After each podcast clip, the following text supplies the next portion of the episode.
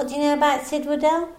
Sid Waddell is a very famous darts commentator in this country. He comes from the North Country, Geordie accent, very famous for the 180. And that wasn't also, very good. Can you do it?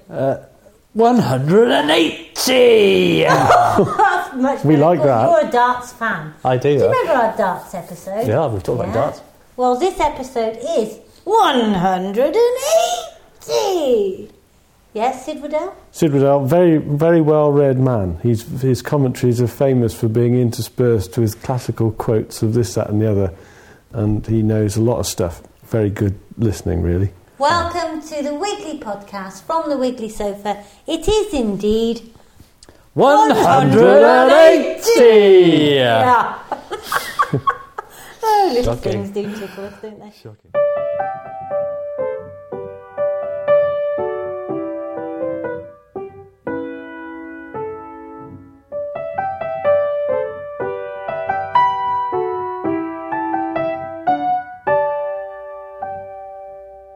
Anyway, this week we're going to find out about Ricardo and his curlews.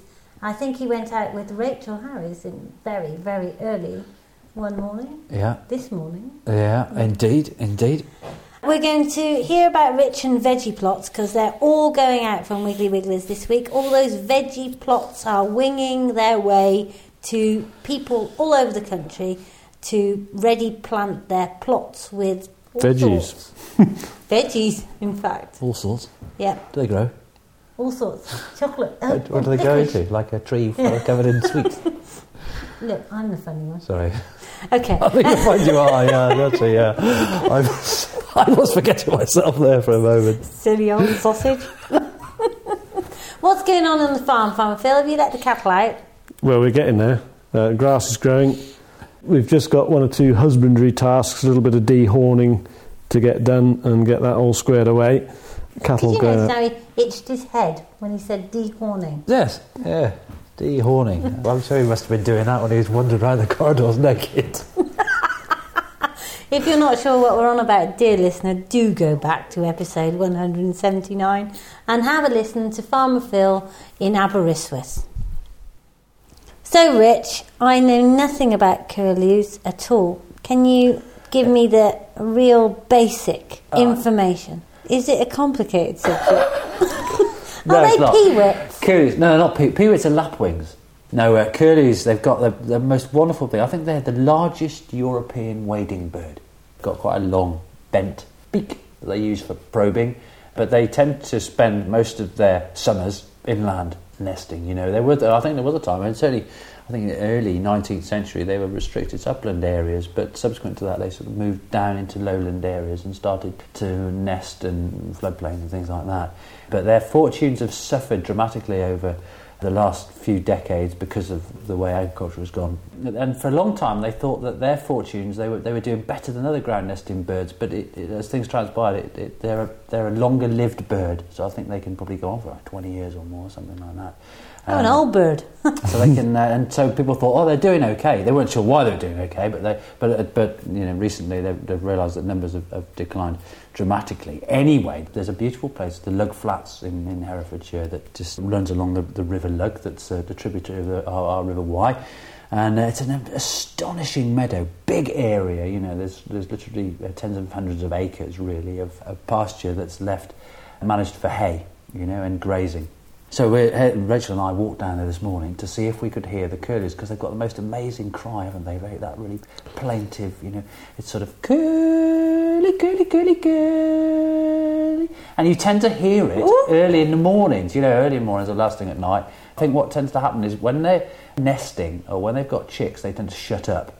You know, they're getting to the, probably the, the latter end of the incubation period, so, or there may well be chicks um, already. And, Is this um, Richard's so I say, um, way out. of saying So we didn't that we are not didn't going to hear Yeah, the- we the curlews. The Well, it, to be On fair, the curlew just just now, sort of few weeks' time, when it, when it starts to get hotter and sunnier, they'll go into making this fabulous burbling noise.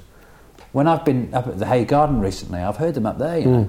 And so there's obviously some pasture up there that they've uh, managed to secure for some I'm afraid that uh, we we used to have a lot in the grass seed. They liked the grass seed crop, But I'm afraid that I'm going to level badgers. the accusation at Brock and the buzzards. Because, Oh, we've um, heard this before, haven't we? Let's go and listen to not the curlews. Well, we've just wandered onto uh, onto the Lugg Flats, an area, a fantastic area in Herefordshire, really, just on the outskirts of Hereford, uh, almost containing Hereford in some respects. And uh, you can hear the road in the background. Unfortunately, that's a really busy archery now. But I've come down with Rachel Harries because uh, ideally we wanted to see if we could hear the curlews today. But if we don't hear them, then no matter because. Uh, what spans out in front of us is the most wondrous of sights.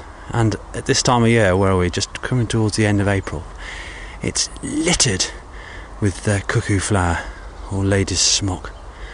And we've seen all sorts of wonderful things thus far. And Rachel is lucky enough to live within spitting distance from this uh, wonderful site because this this whole area is covered in water in the in the winter, isn't it? Totally flooded, yeah, completely flooded. But then that's how it was planned to be, and you can actually see the channels that were dug to encourage the water to flood onto onto the meadows. Yeah, yeah, absolutely. And uh, I think it's uh, one of the few instances where nature and the way things are supposed to be have, have been left alone because there's so many floodplains in Herefordshire that have just been uh, ploughed.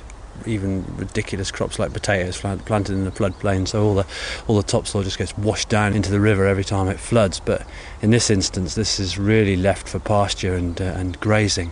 And of course, there aren't any animals on it at the moment because the uh, the grass is being left to grow for hay, and consequently, uh, ground nesting birds like our wonderful big old curlews have a chance to, to come down and bring a family up on it.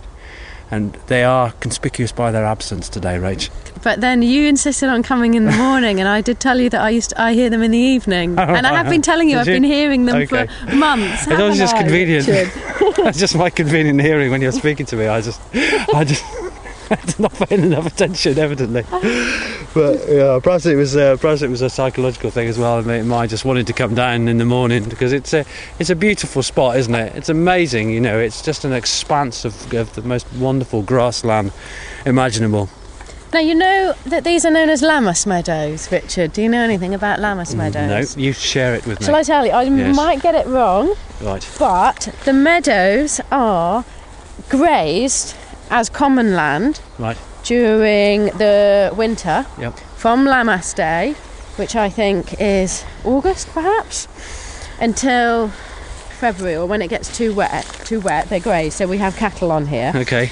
That is, yeah, a couple of farmers are allowed to do that. So is Lammas then- Day something just a marker? Is that is it is Lammas Yes. the, uh, the specific term for the for the day that marks the beginning of the grazing season? Reed bunting. Look, that's a little reed bunting, and that's an incredible thing to see.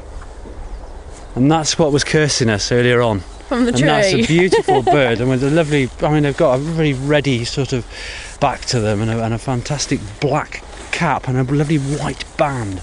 Beautiful, little bird, about the same size as a great tit, I suppose. And I reckon he's probably his missus was the one that was cursing us, and they're probably bringing up their family along this this drainage channel that we're walking along now. No, so like right. The thing about the Lammas meadows is Mm-hmm. that when they're grazed, they're grazed by just a couple of farmers who are allowed to put the cattle on. Um, but when the cattle have to come up and it's left, the grass is left to grow for hay. Yeah. The meadows are owned in strips Okay. by local people. Right. So there's markers. If we walk down to the river, we can see stone markers. I think that they're actually new and they've been replaced, and you can see some of the old ones by the Nature Trust headquarters. But what happens when it comes to haymaking time? I can look out of my out of my flat, and you can see that the farmers will take their hay from one patch, from one bit. They're not thin strips; they're quite sort of wide strips. And he'll make straw round bales there, Yeah. and then the next one will come along, and he'll be harvesting on a different day, Right. and he'll be making square bales, and then the next one will make round bales, and you can see how the different patches fit together Right. because of who's haymaking on which day. Oh wow. There you are. See, And it's makes an perfect sense. It goes back to medieval times. This way of managing the land here, mm. and these meadows here are apparently the most significant example of Lammas meadows in the country. Wow. Well, there you are, you see. so you learn something new every day. The expression lammas is something that's completely uh, unfamiliar to me. So, um, it's an education in itself coming down here with you. No, Richard, let's go and find some fritillary. You're not looking Let's very hard look. for No, I'm fritillary. not, I'm not. Uh, I'm not looking at the moment. I'm just thinking how wonderful. There's there's loads of meadow sweet foliage along the edge of this this uh, the bund that sort of uh, just goes up to the up to these drainage channels, and that's uh, that's about pretty much in about what probably a month's time or something like that. That'll be. Uh, out in flower. Everything seems, it sort of seems early this year, I suppose, because we've had such a most amazing April imaginable. But but things I don't think they are, you know. I think it's just because we're, we're sort of pushing things on a bit. I mean, the foliage in the trees isn't full yet, you know. I mean, if you look up into these ash trees on the bank here, that just kind of breaks up what is the meadow and then the, the developed space of uh, Hereford City, you know, that's. Uh, they're not out yet, are they? I mean, the ashes just No. aren't out yet. So I think that's probably a good sign, you know. There's some gaps, aren't there? I think we might get a good summer. Yes. Well, let's let's hope so. But I don't know. Fritillaries, you know, I spent a a long time down on these um, these flats when I was a, when I was a kid. You know, sometimes when this area flooded, and uh, I remember one winter, the whole area, Mm-hmm. essentially probably dozens of square miles, froze up. It was solid. So we came down and we were sort of ice Mm. skating on you know, hundreds of acres of ice. It was the most amazing thing. It takes me back. It was a long time ago now. You ever seen any frogs spawn down here? I've never looked for frog frog spawn. There's a broken bottle down there. Plastic bottle. Well, That's quite nice. Crap that people throw in. But I've not looked for frogs spawn down here, to be It's honest. quite deep this channel, isn't it? I wonder Yes. if, um, but it's the sort of place you imagine froggies would go.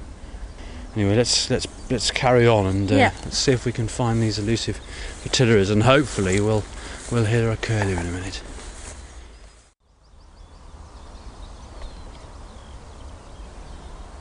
Well, we can't hear any curlews, but what you can almost certainly hear now are a couple of skylarks competing for some airspace. Wonderful things, you know, skylarks. You're trying to strain to see where they are in the sky, and your, eyes are all sort of starting to water because you're staring up into this really ridiculous sunlight, and uh, eventually you can pick out this little black dot 300 metres up from the ground. It is the most wonderful time of year. I just think that everything about it is great. The fact that the evenings are still drawing out, you know, the weather's wonderful. That you've got babies of every conceivable creature emerging. It's kind of hard to beat, really.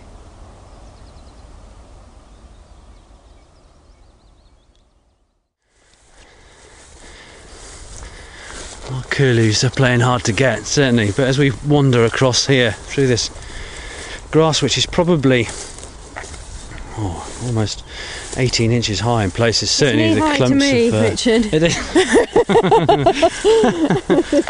These uh, some of the tallest stuff, you know, the cow parsley and the uh, creeping buttercup are uh, getting pretty enormous now. This is ideal nesting territory for for species like curlews, you know, and they'll they'll just hunker down in here. They'll make a quite literally a scrape in the ground, and they'll lay four eggs and incubate them for uh, 28 days, I think it is, and then those little guys hatch, and it's probably their fledgling for about a month and a half, you know.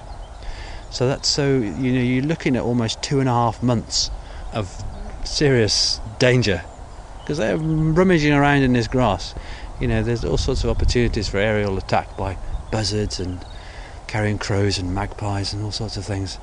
Not to mention the dog walkers and the dogs. Not to mention the dog walkers and the dogs, yeah, yeah. And it's good that people, uh, you know, it's I mean, one of the reasons why it's important to a to keep dogs on leads, which no one ever seems to bother with, and b to uh, to stick to footpaths because, you know, dogs would run through here and they could literally quite just trample the curlew's nest and frighten the hen bird off her eggs. But that's a risk they take, Richard, isn't it? It is, and I think this side of the uh, the Lugg flats is probably more prone to walkers than uh, Mm. than the other side because there's more opportunity for people to drop down from the estates above us to to walk their dogs. Let's have a quick look down by the down by the river. I like this curve in the river here when you look back and you can see the grass on the bank just hanging over like a shaggy fringe. A shaggy fringe, eh? a bit like Heather's hair. No comment. It's gorgeous, really. I mean, this uh, you don't way the realise it, willows though. hanging down. When yeah, and these banks are along here, undercut, you don't aren't realise, and then you look and it's all a bit Yeah. and? Yeah, quite cool. yeah. That's fabulous. And there's a mallard just dropping down into the river up above us. They're, they're, they're, hen- they're mallard ducks. I mean, they've, they've got ducklings now. I've seen ducklings the last couple of weeks. You know, little families trying to keep up with their mother in a in a quick flowing Am. I allowed to swear on the podcast? Oh well, it depends, I suppose, how uh, uh, you know, in, in terms of what sort of language you're, you're prone to use. The bastard mallards ate my frog spawn. I think that's perfectly acceptable. Yeah, no, it's a bit of a downside to, to ducks. They do enjoy a bit of glutinous spawn. this small stone here that looks like a what do you call them? Road markers? Yeah, or, That you get on the- miniature gravestone. Or a little gravestone here is one of the markers for the the strips for the the haymaking part of the Lammas meadow. Now, this has got 1994 on it and HNT, which well, I imagine stands for Hereford Nature Trust. So yeah, these ones are obviously newer and have replaced the older ones. These are dotted all the way along to to mark out the strips that are owned by the different farmers. oh wow. And when we go back, if we walk through the garden of the um, Nature Trust headquarters, which is what's it called, Lower House Farm, amazing old timber frame building, Yeah. you can see some of the original ones along the wall. Wow, We'll have a look. fabulous. Let's go. Oh, we've, we've just walked back across to the headquarters of the Nature Trust now, and uh, and these. So, what do you think the significance of these stones are then, Rach? And why are they all in one place? Do you think it's because they were sort of obstructing modern ways of uh, of harvesting? You know, maybe they've just been brought back here to to mark what was once present in the uh, in the meadows. Well, no, because these stones have obviously been replaced by newer ones. Do you think? Well, you can see them. You know, we saw one Yeah, when we were walking one, along the bank. There's one. If you walk along the bank of the Lugg, you come across quite a few of them. Right. There's several of them every few hundred yards.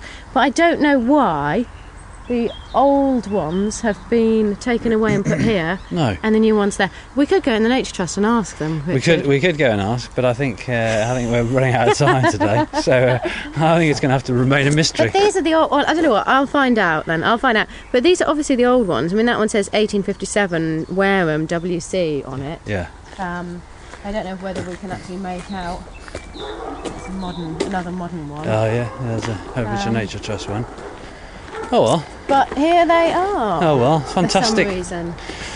Well, it's been a lovely morning, so uh, I suppose we should uh, head into our workplace now then. The office. Back to the office.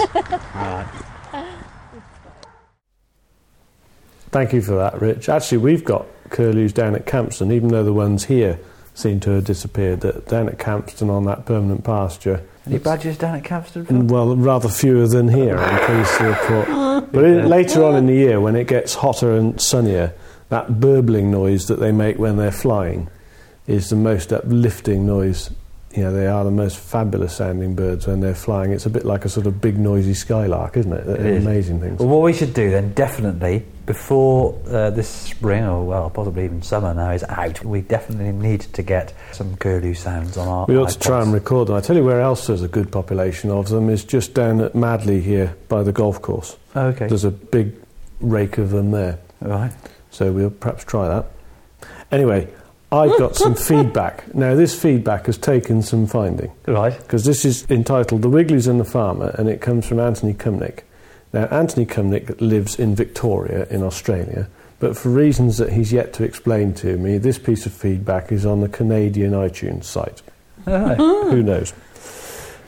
Well, this is my third attempt at trying to write a review, so obviously he's been struggling with this. and each time my session times out and I lose what I've written. So four stars, four stars to the Wigglies, and a one star for iTunes. Anyway, both Amanda, my wife, and I love the podcast and have listened to every episode and always look forward to each new episode. The show just has something for everyone and is at times, most of the time really, it's hilarious. Richard does some fascinating segments, not really, but the ones I really liked, yeah, milk it, Phil. Milk it, baby. the ones I really liked were the Um, Terry Walton oh. segments. Oh, As someone who is really just getting into vegetable gardening, I'm trying to soak up as much as I can, and you guys provide much food for fuel in this area. I have to say, though, and I apologise in advance, Richard, that I am consistently siding with Farmer Phil, yes, on all things agriculture. But don't let this little comment put you off, because it's always a great debate to listen to when you and FP get going, and a very useful debate. It's akin to city views versus rural views. Most of the ideals that you verbalise make great sense, but they are just that, and as we know, we don't live in an ideal world. We've now been on our farm of 1100 acres here in Australia for just over a year, and I'd love nothing better to turn it into an organic or more sustainable, as I'm beginning to like the overused and misused term organic less and less.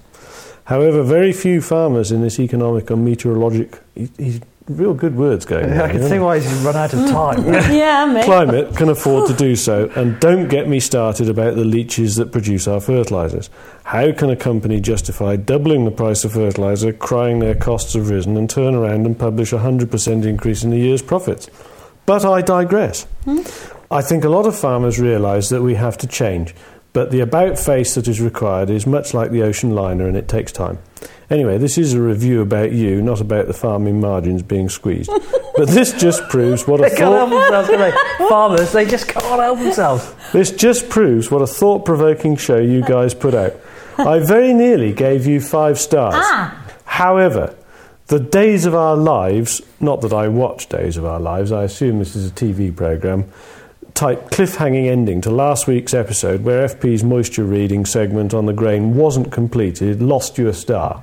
That was your fault, Ricardo, for going on so much, wasn't it? I think a great idea for a true five star rating podcast would be to give Farmer Phil his own podcast. well, we've, we've Oh, suggested good it. lord. The Lower Blakemere Farm Podcast, or the FPP, Farmer Phil Podcast, would do the trick. I think he's a great ambassador for the agriculture sector. Oh, my he's what a boy. Yeah, yeah. And I, for one, would be a keen follower of such a podcast. Anyway, keep up the fantastic work. You guys are really doing a fantastic job, Anthony. Well, thank you very much indeed for that. Anthony. Yeah. Oh, yes, Phil. Yeah, Just- thank you very much just indeed. Yes, one you can't minute, and where do I feature in it? Um, well, I'm sorry to tell you that apart from, in general, presumably being included in the phrase "you guys," you don't. Thank you, Anthony and Amanda. I hope you enjoyed the Terry tips last week. And uh, next review, perhaps you could mention me, me, me, me, me. Oh, only joking. Right then, Ricardo, what I want to know about is veggie plots. Right. Now, So all ours are going out now, then, you say? All the our wiggly veggie ones are heading yeah. out to various places all over the country, yeah, for they folks come to start from planting Cornwall, up. Yeah, and off they go all over the place, as Yeah. you know, Yep. to be planted up. right. I mean, we've done growing from seed. You've nursed me through this period, haven't you? Uh-huh. Growing from seed, those Well, so. lettuce leaves and things. I'm So- having a lot of fun with those. Good. And I didn't know that seeds were such different shapes. Marigolds are spikes. Oh, I suppose they are, yeah, yeah. Salsify that I planted last year, they're ridiculously long grass-like seed, you know, Hmm. huge, great big spiky thing. But anyway, these will come as plugs. Right. So what I want to know is, I want Would that to be know. 13 amp or 5 amp? Uh, well, I want to know. So your plot arrives on Thursday. yeah, You're at home. You can't plant it until Saturday, right. and your beds are dug over but not particularly ready. What do I have to do Well, they, to they- make those they, um, plants grow like mad? Water is, uh, is a key thing, really, with plants. You know, I, so the more I think about gardening, the more I talk about gardening, the more I think how ridiculously easy gardening is. It is so easy that anybody could do it, and it's just to make it complicated, as I've heard some some speakers um, do so in the past, is, is obscene, really, because it's so straightforward. And, that, and planting plugs is, is, is really uh, taking it to another level in terms of straightforwardness. So you get your plugs, right? and you quite literally put them in the soil, firm the soil around the roots, and water liberally, and that will uh, set them off in good stead. And generally, spacing wise, is there a Very much rule? depends what you've got. The idea is to sort of visualise how big that plant's going to turn out. Yeah. So if you've got purple sprouting plant, for instance, then it's going to have a span of probably be 18 inches, something like that, ultimately. So you'd want to put that um, as far apart from its chum as it, as it needs in order to fulfil that kind of dimensions. If you've got a lettuce, right, bog standard cut and come again lettuce, it would have a span of, say, I don't know, eight inches, something like that. Yep. So then you'd think, well, you get your little lettuce plants and quite literally plant them six or eight inches apart. That'll be absolutely fine. It doesn't matter if lettuce compacts against its neighbour too much, you know. Equally, if you're prone to mega slug attack, it's worth having space around your plants because if they are really close together and there's quite a lot of contact, then all those little mollusks can spend more time munching because they're better protected from the elements and the warmth of the sun and things like that. So I've gone out into my garden, I've worked it down into a reasonably fine tilth, I've planted my plug plants, I've watered them. Yeah. I will have spent a bit of money on this, so it's Yeah. not like a seed where it's cost me, No. you know, a tenth of a pence or something. Right. It's significant, isn't it? It's, so I need to make sure that I do Everyone's a winner. harvest Yeah. Everything. Yeah. And actually, So- you know, you should you should really every single plant that you receive in the form of a plug plant should mature into a reasonably sized thing to harvest from. But I'm a beginner. Right. So what am I looking out for? So I go and water regularly. That's easy. Yep. And I don't water when it's really sunny because you've already told me that, Uh, no, you ca you could water when it's really sunny, right? but the, the, the, it's not going to harm the plant in any way. But it's, it's counterproductive in, in the sense that it, the more water is going to evaporate. Right. So you will have to water less if you water at the end of the day, where the water has time to sink into the soil and be taken up by the roots rather than be evaporated by the by the strong sun during the day. Yeah. So it makes sense to water at the end of the day, but you But- can water in the But what I of the day. found in the past is it's all going quite well. I'm dreaming along and watering a bit of this and that. Yeah, And I wake up one day and the whole thing has been eaten. right. And I think, oh, It's a that funny thing, you know. shame. I, I, you know, I go around and I look at and I see various gardens and I and I, you know, mingle with various people that garden and, and I often see people with their little slug pellets in their pots and things like that. And I look at them and I think you don't need those slug pellets. My garden, right, is situated in, in a field essentially, isn't it? You know, you've Yeah. seen it's on the edge of a field and it's on a, in a field, and I've never ever used slug pellets ever. And I've Promise? and I swear on my life that I would never use slow pellets. I've, ne- I've just never even thought about it, you know. And yes, I do get some slug predation, but it's not a problem. It's not a problem in terms of, of the quantities that I can harvest. You know, we get as many vegetables as we need and salads right through the year, and more so, plenty to freeze and the like. And I would just, you know, it amazes What do you me. I just find then? it quite frustrating, really. I think, oh, why do you know? Why do folks need? To, why do they think they need to do it? Because it's just impoverishing their environment by using them. It's just, I do find it frustrating. I never say anything because you know you kind of. It must vary joints, according to your soil type, and also you can, if you're not going to use slug bait, you can use sacrificial plants, can't you? If There's you lots. Of, I mean, there's loads of different ways to deter slugs. Actually, one of the best ways to deter slugs is use a raised bed. You know, I mean, the raised bed, the predation that you get out here in the raised beds that are out in the wiggly garden. And is that because they can't it's climb uphill? Negligible, really. It's not that they can't climb uphill, but it makes life difficult for them. They have fewer places to hide and take refuge during the daytime. And, I'd uh, imagine you get a better soil structure that it's firmer and they can't move around. They need to move around in the soil to breed successfully. yeah, and well, that's the problem breed, with they lay their the slugs soil, in the agricultural situation is that it's quite difficult to get the ground firm enough to stop them doing that, which is where we have to resort to slug pellets. In a raised bed, you can get a nice firm seed bed. They can't move around as quickly. You've got a finite area so that you can pick them off Yeah. because that fairly obviously stops them breeding as well. And also, if you use something like Nemaslug or a slug trap, you know, physical Yeah. slug trap, again, because it's a finite area, you're not trying to catch slugs from far and wide. You only pr- need to protect a smallish area. Yeah. So on the All those things were absolutely great. You know, nemaslugs, you know, the wiggle away nematodes, the slug X traps, you know, using barriers like eh, like you just mix it up. You know, use or use your imaginations, be creative. You know, don't put slug pellets on the garden. You know, I just I just cannot believe that You like need to do do it. I don't. It just It makes you it, cross. I find it upsetting. Yes. You know, I think you're it right. shows it shows a lack of integrity. I think. I appreciate that. I will almost certainly have insulted thousands of people. when I've said that. Well, don't let that But, uh, put you off. know, just God, just put, you know, folks, just pull your socks up. You know, Yeah. don't, you don't need to do it. Why do you want to compromise your environment, but certainly the, the environment for all the other creatures around you? You know, it's just ultimately you're making a rod for your own back. You're an evil person. bad, bad, evil, evil person. You just need to get a life. But before we before we finish, well, it's in my head. You're watering, right? Yes. Now the key with watering is lots of folks don't water, and I don't water very often.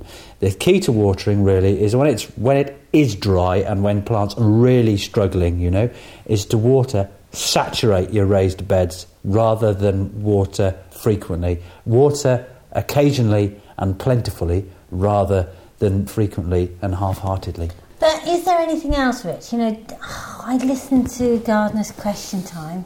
Do you? Well, I, it's on a Sunday, you see, and it's after just a minute. And, and the thing is, it's all so complicated, you know, feeding stuff, you know, like tomatoes and doing this and that. And Yeah. I just think, oh, what happens is I can't remember the information, and so it puts me off Right. actually doing anything. I'll tell you what, it's a funny thing, you know. I listened, I was listening to, it was probably Radio 4 or something, and I was listening to one commentator, I won't say who it was, and they were talking about, no, I won't say who it was, it's not, well, I'm trying to get an interview with that person, so I want to stop them before I do that. No, but, but equally, the, um, the, the, the, she was talking about growing tomatoes, and, I've never heard anything so uh, obscenely complicated in all my life. You know, tomatoes are a piece of cake to grow. Growing them outside, it, it can be difficult, but only because of our weather. But if you've got a greenhouse, then all a tomato really needs is good stuff around its roots. So, uh, you know, a nice, uh, nutritious compost around its roots, plenty of moisture. And, and possibly feeding once a week when it starts to fruit. Ah, so if you've got if you've got your worm pee, so all you Ah. need to do is tap off a bit of worm pee in your watering can, feed it once a week. Jobs are good. But actually, to be perfectly honest, you will get probably get fewer tomatoes if you don't feed, but you will still get tomatoes even if you don't feed, as long as your compost is good. well, what a relief. It's probably true to say also, Rich, that if you have grow it so you have fewer tomatoes, they will tend to be sweeter. If you have a, a large crop of tomatoes Yeah. or anything else off a plant, you dilute the taste. Well, doesn't that smack of everything? You know, Yeah. it's, it's, it's, it's the way it is, and that's why tomatoes, in fact, tomatoes grown outside um, are invariably more tasty than tomatoes grown in greenhouses as well, because the, the plant has got access to different types of nutrients, grows in a slightly different way. The fruits take slightly longer to develop, but they're sweeter and tastier. But Rich, you told me to put my tomatoes in the greenhouse, so should I put them out in a minute? No, don't put them out yet. That's the other thing. Oh, Because you don't want to put Oh. anything out uh, really pointing. until the end of May. right. Um, because the tomatoes are particularly susceptible to frost. Chances are, you know, we might get a bit of a cold snap. Well, it's quite lucky. I mean, that's the thing you see at the moment. It's really tempting, isn't it, to put your tomatoes outside? Oh, it's 'cause beautiful. it is stunning and it's not cold, you know, because I've, been wandering around at three o'clock every morning for the last couple of weeks. Thinking, oh, it's all right out here, you know, can't wait till the summer. At least you had And, your uh, clothes on. Oh, yeah, that's quite right. very true. I have, I've been fully clad, certainly. Uh, but um, if you've got a greenhouse, then it makes sense to grow tomatoes in your greenhouse as well as a few outside, because at least you're sure you're going to get some tomatoes. If we have a crap summer again, then there's no guarantee that if you're growing tomatoes outside, you'll get any. Unfortunately, I haven't got a greenhouse because I, uh, I, I told you that I sold the thing a few years ago. Yeah. but I'm going to. My project next uh, summer, one of them next summer, is to build a greenhouse. Now, for those gardeners who are complete beginners and are thinking about a greenhouse, and you've heard, you know, all the talk about cleaning it out and how difficult it is, and the windows and the doors and everything about it, and it's all so difficult. Now, I am a very new greenhouse person, and I can tell you exactly why you must get one. And that is this. You go out in the garden, you get a bit cold, and you've got your flask, and then you go in your greenhouse and you sit in there doing absolutely nothing, and you boil. And it's just like being Oh, on holiday. It's my new holiday. How old is she's going to have a bottle of sherry in there next, isn't she? It's fantastic. And I think, I hope nobody's going by because they're seeing me sitting in there. You'll have a big Cooking. Feeling hot. You- a you big should, bottle of uh, cooking sherry in You- there. you That'll be should- you would need to, yeah. Well, it's a, it is a, it's, well, I suppose it's the same principle that folks have. Uh, my mum's got a summer room, you know, where it's all kind of Yes, tiled but greenhouses and are always thing. made out to be it's this. say, it, you know, Oh, hot. it's- and- I mean, I remember going to my Uncle Bill's and it was all so complicated. There was this heater and this nozzle and this compost and this thing. Well, just have one if you've got the chance because you can get hot in there. It's like just like going on holiday at home. Here I'm we glad, are. I'm glad you've, you've, you've got into your greenhouse uh, as, as well as And you have. Yeah, yeah, absolutely. And so here we have the latest. Well, actually, Okay. this one's a, a couple of weeks ago. Another little another review. This is uh, gardening, farming, and more with a wiggle. How many stars, Rich? Ashtonite. Five stars. Oh, Good. goodness, It's Thank goodness. yes, uh, eat your heart out, Anthony. This is my favourite podcast as it makes me laugh, but is also very informative. A lifetime country dweller and previous young farmer, I have Hmm. to say I have learnt more about farming from listening to the Wiggly podcast than anything else. Well, that's, that's more of an attribute to Farmer Phil than, uh, than either you or I have, I think, possibly. The gardening information is again. great too, Oh. and always inspires me to go out and get digging. I listen on my iPod while at the stable, and Heather, Ricardo, Farmer Phil, and the others really make you feel part of the team. Great facts from Monty too. Have a listen, but I warn you, it's addictive. Fab, Ashtonite. One more. Oh, another one here. This is uh, cliffhanger, eh? Okay, and that's got to almost look like six stars in there, but it, it is actually five stars. Well, it could Uh, be. That'd make up for Anthony then, wouldn't it? Hoping shopkeeper. Oh, I think this is Christine Hope from Hopes at Longtown. Ah, it doesn't yeah. say that, but No, no, but it's it's, uh, Yeah. it's, it's, I think it's, it's a good guess. That's a fair. It's a fair assumption. Yeah. I think so. Anyway, so Christine, we found you out. yeah, yeah. I love this podcast, and the title music gently lifts me into a different world. The show is light-hearted, and Heather's giggle is a corker. This minute. Oh, oh, oh. but the topics are real and deadly serious. Sadly, just like any good soap, the current cliffhanger, 176, has got me gripped. Let's hope Farmer Phil wins his battle to prove justice can prevail. Oh, that was the great. So presumably it was a weak, the- the weak scenario. meter, Yeah, yeah. yeah. And uh, did, what, did you get back in the end? Did it come back in the end, or They agreed that I was right and that they have paid all expenses, and we've got fingers crossed because actually this very morning they've taken the fifth load of that contract, and I'm going to be very interested to see what happens when it gets there. well done? warms the cockles of your heart. I've had two special invites. I'm off to Hertfordshire Agricultural Society Food and Farming Debate on the 22nd of May, so next Very week. nice. And there is a formidable panel consisting of Anthony Gibson, past National Farmers Union Head of Communications, me, Clarissa Dickson Wright. All right. I'm very pleased about that. She's a chef. Well, I suppose she would be called a celebrity chef, would she? Oh, I guess I'm not sure whether she'd appreciate being called a celebrity chef. She's more of a hmm. kind of a country woman, I think, possibly. Absolutely. Hmm. Chris B- Brown, who is the head of ethical and sustainable purchasing for ASDA. Do those go together? Contradiction in terms. Anyway, he's a, I'm sure he's a very nice chap. I've met him before. Uh, that's Walmart, of course. And Guy Smith, who is very famous in agricultural world, He farms the driest farm in the UK. he does, and he's part of the NFU, and he's done a lot of for communications in farming, and he is chairing the proceedings. He's Where's the driest farm in the UK? an award-winning journalist. Yes, where's the driest farm in the He UK. farms in Essex on the coast. There we are. And my second invite is, I'm really pleased about this one. Having not been to university, as we know, I've been invited to summer school at the Royal Agricultural College. I'm a speaker, and the lunch to start it off is at Highgrove, hosted by. Charlie boy. Ah, There I'm you are. really pleased. How the other half live? Hey, oh, nice. I'll be able to go to the toilet again and think about what my mum would think about me being toilet at Highgrove. So I can't wait for that.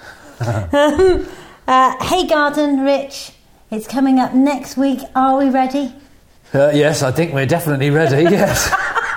Was that prompt then when you, when you shook your head?